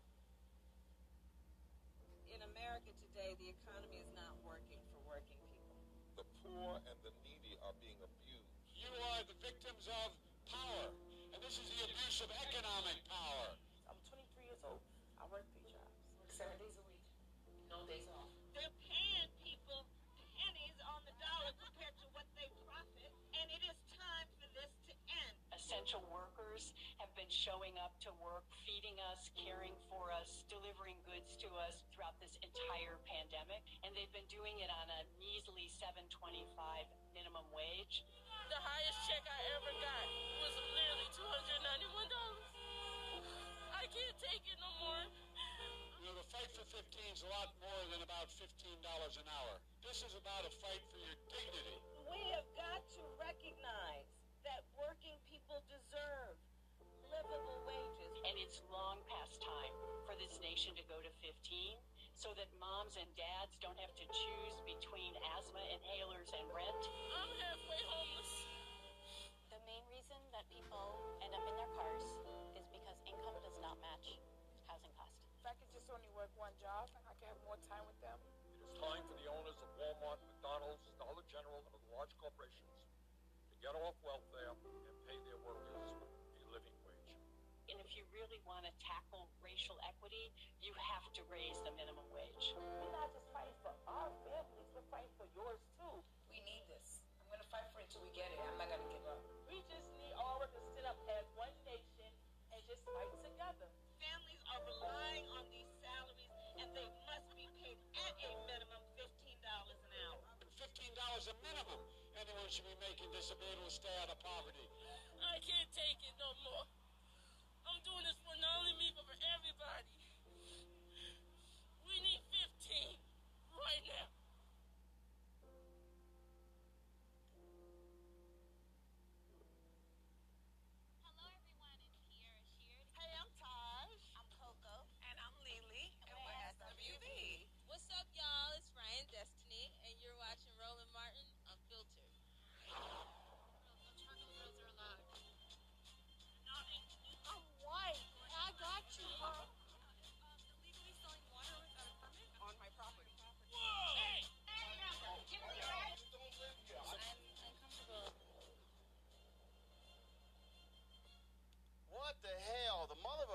Five-year-old black kindergartner, y'all, wants her son's teacher fired. She says her son was told to stick his bare hands inside of a toilet to clean up feces. This happened at Crystal Hill Elementary School in Little Rock, Arkansas. And the Pulaski County Special School District says they're investigating the situation. The only explanation the teacher gave to the principal was that she was trying to teach the student how not to stop up the toilet. Well, the teacher has been placed on administrative leave. Family says they plan to press charges. What the hell? Honey, It's child abuse. It's that, that's horrifying. Robert, the white That's, teacher that's didn't not know. crazy. That's that's criminal. She gave an- another explanation was, I don't really know why I did it. Uh, and look, Yes, just sir. to, to yeah, to, to Monique's point, that that's beyond uh, simply crazy. That is a criminal act. That is a form of torture. That is something you would hear uh, in the gulags of Russia. That's something you would hear in Guantanamo Bay. That's something you would hear from some of the worst dictators on earth. The concept of forcing a child into a situation like that. I hope they have gotten the child therapy, and we have to reevaluate. You know, I'm a big defender of good teachers. Uh, teachers like this, we have to make sure that we weed out of the population and, and give these people the sorts of psychological evaluations they need before they're put in charge of raising our children. You know, children spend more time with their teachers often than they do with the parents, uh, quite frankly. So we need to ensure we're getting the best quality people around them and not folks with clear psychological issues along these lines. I don't know what the hell uh, some of these folk uh, thinking, Scott, um, but that's somebody I would not want in a classroom ever again. And this was a little kid too. Not that that matters. Any kid, but he was- had to be could to be more than five years old. I saw the picture in the uh, report that your team sent us, and it just makes no sense. So therapy, Terminator. You know, uh, Monique raised a really good point about child abuse. Uh, I bet you there's a state statute that you could fit this set of facts into, and you could go to the local prosecutor and see if she could be prosecuted on top of her losing her job and her, her teacher's license. That makes no sense. But again, they don't see us, right? So she did. She sees that young black kid as an animal, not as a human being, not as someone's a child of a mother and father. She ought to be criminally prosecuted and civilly, and, and from a regulatory basis, uh, everything taken from her. Just and just keep it moving. I, I mean, that's all. I mean, it's not a big debate. Th- This, this, uh, well, no, the, the, the problem here is, you know, it's not guaranteed they remove her from the classroom. I, I'm just simply saying. There's no debate on what needs to happen. Oh no, no, honest. Well, first of all. There cannot be a debate on that. Well, guess what? We, we've seen a whole we've seen a whole lot of ignorant stuff from school districts uh, before, uh, and so hopefully there's not going to be a lot of the whole debate, and then you don't have this. Well, I, I don't know why I did it. I mean, I, I was. There's misconduct, and then there's complete bullshit. She needs to be prosecuted. She needs to lose her license, lose her ability to have a job. Her and the school district needs to be sued because there's negligent hiring there, negligent training. I could write the lawsuit up in about a half hour. Um, But it's it's not just therapy for the one child. There needs to be a full investigation regarding any child that she's been interacted with because nothing like this happens in a vacuum. And if something as doesn't blatant as this right. happened, there is no telling what the other actions, statements, um, aggressions have That's been right. taken against the children in this class or again in prior classes. And so that school district has to do Yep. the full extent of their job, as does um, the Child Welfare Services Office and the prosecutor's office. Hey, Because she felt comfortable doing it. That's the other thing, bro. She felt comfortable doing it. That's what you got to investigate, as, as Monique said. And if it's not feces, who knows what else is out there? They're out there practicing hanging this young kid for fun. Yeah, th- this isn't the first time she's done something. This is the first time she's gotten caught. And frankly, I think it would be worthwhile to spend the time and the money to interview every child she's ever taught or within a reasonable range to find out exactly what has happened and how deep this goes. As I said, someone doesn't do that something like that that demented for her first time. That is, you have to check and see if she was chopping up mm-hmm. animals in her backyard. Um, you know, cutting herself, checking her journal to see what kind of person this was. Yeah, that's some sick shit, man. That's some Uh, sick shit. Indeed, indeed. All right, folks. Uh, and if us, we didn't play. What's next? We, we didn't play this here, uh, Scott. Um, you might want to calm the hell down. So, uh, everybody. Now, one of the re- I told y'all uh, in terms of our scholarship here, uh, we did. Uh, we when I was at the School of Communications, we often did a lot of different videos, uh, and so a couple of years ago, uh, when my frat brother uh, uh, Ted was there, he was he was the he was here we go. Everything got to be about a fraternity. Don't hate Ted Irving. Uh, they digitized. They digitized. Just keep Alpha out of your Scott, show. Scott, Scott, stop talking. They digitized a whole lot of uh, the old, yeah, wait, them old three quarter tapes. That took a long time. And so this is what they discovered in the archive. Just so y'all know, brother didn't just start doing this go. late in life. Here we go. Don't hate. Don't hate. Y'all have the video. Lanny, don't you have the video? School communications video? Y'all don't have it? Thank you. No, they ain't got it. Oh man, I'm so disappointed. Y'all don't, what, what, what video is that? Y'all don't have it? Okay, all right. So I'm, let me pull this up here uh, because uh, now, of course, um, of course, Scott, ain't no video of you being a lawyer uh, uh, when you were in high Oh, school. yeah, but it is. Oh, really? Oh, but it is. Really? Really? I have it. I have it for you for the next show next week. Yeah. Okay. All right. Uh huh. Yeah. You gonna try to use some C- you gonna try to use some CGI uh, to try to go back to the show. My my debate footage goes back to second grade. That's Yeah, and I, I've got some, ac- I got some academic decathlon and all these quizzes for you. So, This is my favorite section of the show right here. Are y'all done? We just Y'all, y'all, are y'all done? Because uh, obviously, obviously, uh, y'all struggling right now. Uh, y'all, uh, go ahead and watch this video, just so y'all understand. Uh, a bruh was not sitting here uh, just doing this stuff. Don, this was like 1980. Y'all go to my iPad. This was like 1985. Y'all see, it was tape that we had to roll. Um, was tape. So this was from JY back in the day. Back in the day. All right. Who is that? Y'all, that's me, pimp. Who See, is that? That's, called, that's an alpha man right there. That- That's an alpha man. So, uh, pull up. Okay, I'm a Jackie Captain. I would like to take you back to my previous years in FOC and also This this. was shot, I think, My first year started in the home of Buster Davis. 86 or 1987. So we were there.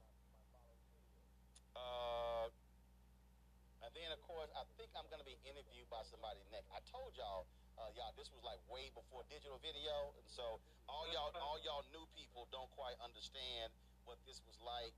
Uh, of course, and Scott, just so you know, I was only named the top student at my high school, School of Communications. That's why, that's why I'm. Matter of fact, go ahead and turn it up because I'm talking about all my awards. You ain't never had this experience, Scott. That's very important. I think that should be very important in any type of job. Roland, what does television production offer to you as a class? Uh, television production offered uh, a challenge for me. That was the main reason why I came here. Uh, thought three other fields, I thought this would be the most challenging field because, first of all, in a field like this, or even journalism, you always have a deadline, and the deadline is very important. And it's up to you to meet that certain deadline. All right. Um, you've had a pretty par- prosperous high school career so far. Um, you've been an outspoken student leader. What else have you accomplished? Hold on, he, he about to name the awards. Listen, listen. Like my band award, my service award, um, certificates in uh, English, and also my uh, baseball awards. But the ones uh, I really like best are maybe my communication award.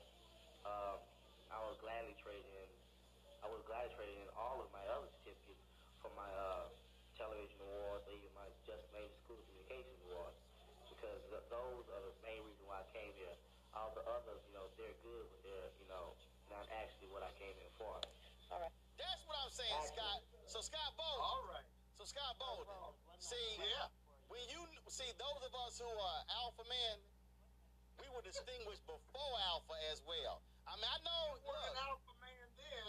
Guess I, what? I will applaud you. You you uh, you got more hair back then, and Duh. obviously Duh. a lot of awards. What happened to all that hair, man? Duh. Guess what? I still got mine. What happened to all your Guess hair? what? You don't have hair. Second of all, uh, I got even more awards. But don't be a hater. if y'all want to sit show again, that's one of the reasons why. Uh, of course, uh, I'm giving back to uh, Jack Yates High School. Uh, yeah, uh, uh, yeah. I wish you stop interrupting Monique and Robert when they try to make their point, because you act like you in an amen corner at church. They don't need you affirming their points. Well, I just like them to know I support them, except on I'm not gonna say that one issue. Send them a text then. Okay, all right. Send them a text. They don't need you sitting there interrupting, they make it, trying to make their comment, because you're trying to get more time in.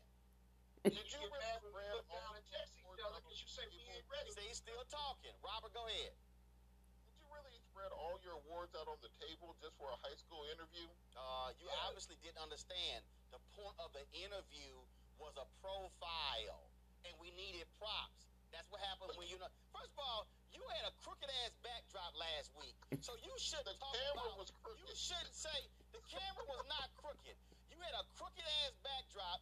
Cause if I, had, Robert, don't make me pull the video from last week, Robert. see how humble you were even in high school. That your your ego hadn't got ahead of you yet. That you were humble enough to get all your things and put them on a tape. Hold on, no, no, no, no, Robert. Let me help you out. touchdowns you Robert, in high school? Robert, let me help you out. That's gonna be on next week. Robert, let me help you out. That wasn't all my school communication awards, son. you get more. That wasn't all of them. I, Oh, I, I only had one on. I had Uh, ten. Boy, you don't want none of uh, this. You don't want none of uh, this. See, y'all don't want none of this. He's publicizing his high school awards. Think about that. He is a business leader, a press leader, a great writer, a gifted host, but he's promoting his high school awards right now. No, I'm What not. does that tell us about Roland Martin? I'm stating facts. I'm stating history, and that is this here. When I graduated, I want to show you all I my awards I. I, I, when I can you give me five graduated, Scott, show all my legal awards? Scott, Scott, when I graduated, the teachers voted the best student in their four years there. I'm Oh, sorry, God. I got it. My bad. My bad. I'm Oh, using- God. And Robert, that wasn't in the video. All right, y'all, we got to go. Y'all was like, don't be a hater. But I do, I do have that award next to those four Innovative Image Awards. How many you guys got, Scott? I thought so. All right, y'all. Y'all want to support Roland Martin Unfiltered?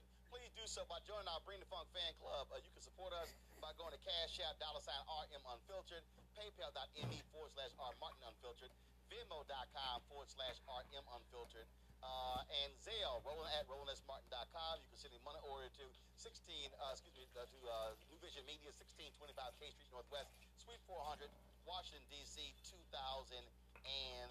2006. All right, folks, uh, that is it for us. Uh, we hope y'all uh, uh, enjoy uh, today's commentary from Robert and Monique, and you tolerated Scott, as we always do on Wednesdays. Uh, but uh, that's how. I got a fan club. You just what? You ain't paying attention. No, you don't. Okay, maybe not yet, but I'm gonna have one. No, you don't. Hey, if I give you a thousand dollars, will you mention me on the air? If, if I get a fan club a thousand dollars, will you mention me on the air? You still owe us the other nine thousand from last year when you lost the bet. You need to get over that. But if I give you a frame, you gotta say something good about me on the air. Say one positive thing, and I'll give you a thousand dollars. Yes, your wife What is fine. one positive thing be? Your wife is cute and fine and smart. That's the most positive thing you're gonna get. anything I say good, right, usually about, anything, anything I good say, say usually about Erica. That's it. That's the best. That's the best decision you ever made best one she ever made as well. Um, not quite sure about that. All right, y'all. I, I will see y'all tomorrow right here on Roland Martin Unfiltered. Holla!